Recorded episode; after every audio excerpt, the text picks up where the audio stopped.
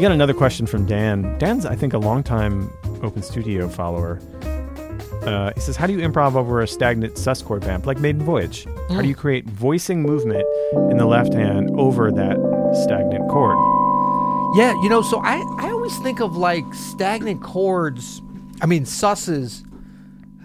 I think that there's at least three different kinds. And as we go through these, we'll probably discover even more. But I think about like, okay, so Maiden Voyage, you've got... Um, This is what I call like kind of your real happy optimistic, so, right? Yeah, that's your sparkly. Happy optimistic sus, you know. And and and it, it's a major sus. I mean, let's be honest. There's either major or minor susses, right? I know we're not supposed to say that. It's in the jazz police. But if you just see D seven sus, I'm thinking it's a it's a it's yeah. a seven sus. Like it's a it's a D seven sus. Exactly, exactly. But the whole point of it is that we're not we're we're we're not revealing that. Right, we're just we're occasionally revealing it. Uh, now we're not doing that. See, that's what I'm saying, though. Right, but but we're also like the dominant, no pun intended, the dominant, uh, the dominant major sound to me is actually a whole step below. So you've got D sus, but it's really C major nine. Oh, interesting. Okay, so that's so interesting. You think about it as C major nine. Yeah. Yeah, because those two triads, that gives you the resolution. You got C triad, and then you got D triad. But we're doing more C triad than, you know, I'm always thinking about triad. I'm a basic guy. What can I say? I'm a basic guy with basic needs. Basic pop. Yeah, yeah. Um, and so it's really more C. And then you've also got, you know, you know, a G triad in there. Of yeah. course, there's that as well. Well, what about left-hand movement? So when they're talking about, like... You could, you could definitely like just kind of plane, mm. planing. Yeah, planing. Where you just like if you if you go on like a D dominant scale, right, and you just move the voicing around. That D, yeah, you can definitely do that. But there's also some little, there's some little melodic things that can happen that you hear, especially like on Maiden Voyage. I always think of. That between, so here I but have... that's really, that's all That's all triad-based if you think about it. I mean, you know, E triad, D triad, C triad. Yeah, like, that's right. The actual sound. I hate it. it when you're right. You're right. Well, no, no, it doesn't matter if you think about that or not, but I think that that is, it's such a foundational sound that when we See, find See, this is those, so weird, because when I think about this, and I play Maiden Voyage a lot, when I think about it, I think about it as A minor seven, almost. Mm-hmm. A minor nine to, like, A minor seven major, A minor major seven. Like yeah, but that's but but that's just the C major. That's just a variation know, of the C major. Know, yeah. You know, A minor, C major. It's just a different version of that jazz arpeggio. But I think that, that like which one you go to, I, I do hear different, um, almost like uh, little mini progressions within there. So like it might be like um, even D uh, B B minor seven. Man, you are you are a triad machine on this stuff. That's but it's really like fascinating, those, yeah. Man. And then I like the ones where you're actually suspending the third, even without the fourth. So over the D, and like you know, to the point of what you were saying about you know the voicings in the left hand. If you look at, and I'm going to put it in the right hand just for fun because it's a melodic thing too. But you got D sus. If you go C F sharp B, like. You can you can go up and down from a triad again to the G triad, or even the C major, and like create a little bit of tension and resolution. So when you're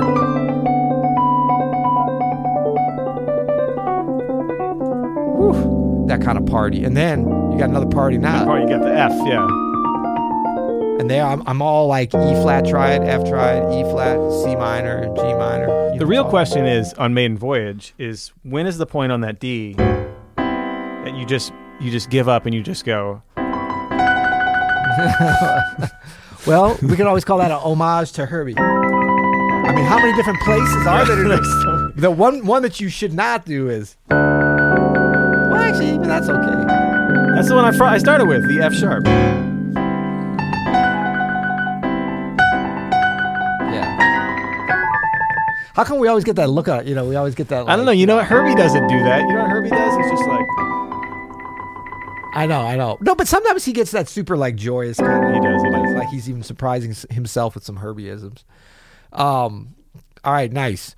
Um, I'm a guitarist. This is from Asher. I'm a guitarist who went to his first jam session last night. Nice. Congrats. Um, man, where would a jam session be? Uh, they, like, you can't describe a jam session anymore like like you could six months. I went to this smoky club in the yeah. windowless basement, packed, and everybody was just breathing on each other. No, it might have been, been an open house air. Or something. Yeah, know? Maybe like an open air, yeah. open air thing. Anyway, um, we're not judging. Um, I'm a guitarist who went to his first jam session last night. That's What's awesome. Your approach to playing and comping with a guitar? Do you comp with a guitar, trade, or any thoughts?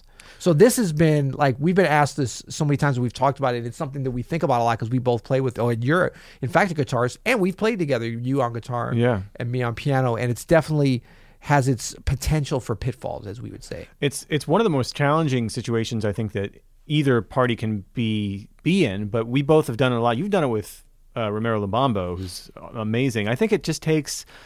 First of all, I I don't think that it's an either-or situation. I know some people think like, well, if if the pianist is playing, I'm not going to play, or if the guitarist is playing, I should lay right. out. That's like that's, the, that's the easy way out, right? And that's a sometimes situation. Like that's the thing is what you want to do is take advantage of all the different possibilities of textures that you have, right? So that's one texture. If like just one of you is comping, that's a single texture. Yep. What I hear you do a lot, and what you might hear, like, you know who does this, I think, as a keyboard player, almost better than anybody is Larry Goldings. If you check out, mm. he did some he did some producing for um, Michelle, was it Michelle? No. Oh. Uh, Madeleine Peyroux, right? Madeleine Peyroux out of uh, uh, Canada. Out of Canada, yeah. They're, he produced those albums, her hit albums, right? And they're amazing. Yeah.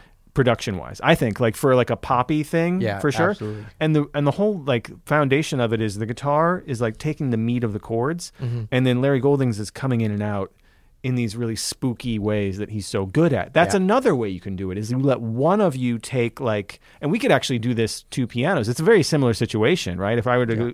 if I were to start playing like, right?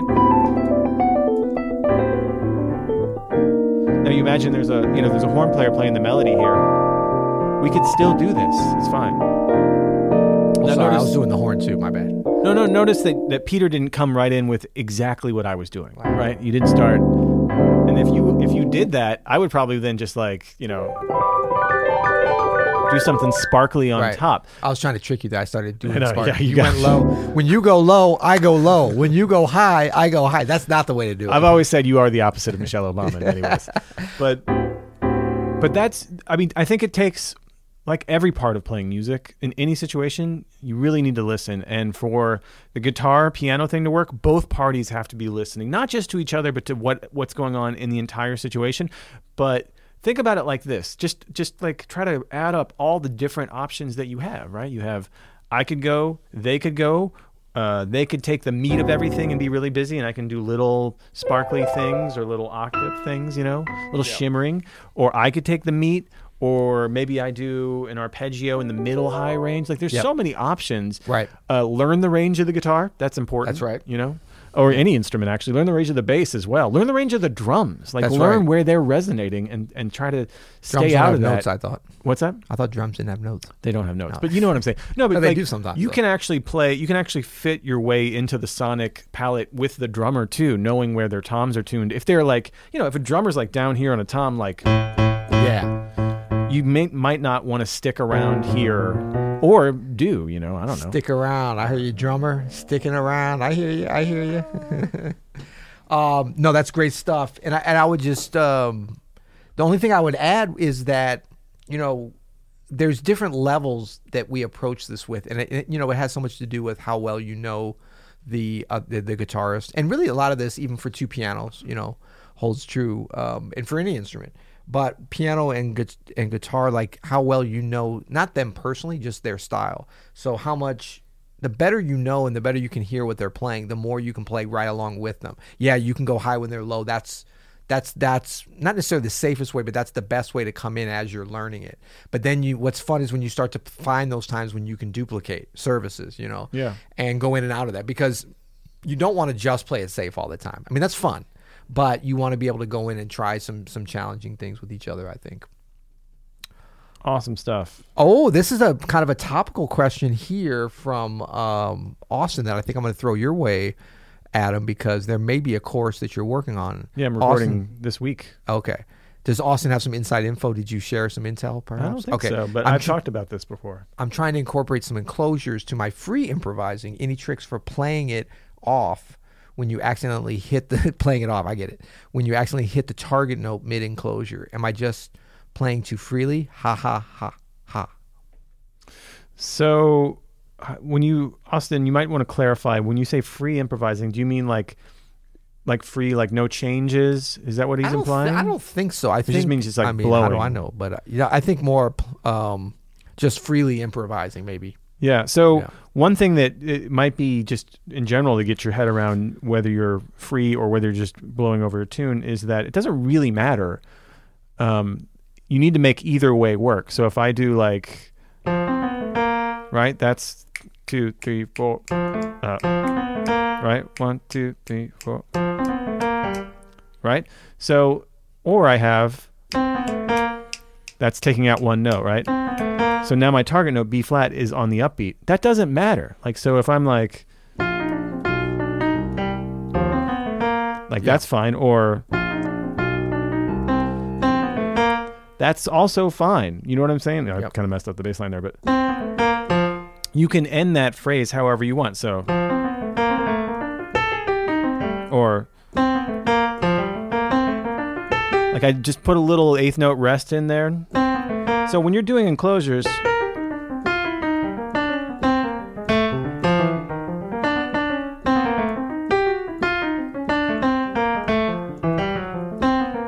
like some of those were on the beat, some of those were off the beat. Yep. It all made me get that sound, right? That yep. ducking, that bobbing and weaving sound. That's right. Great stuff. Um, I was going to add something to that, but I couldn't think of anything. So there you go. That's how we do it, right?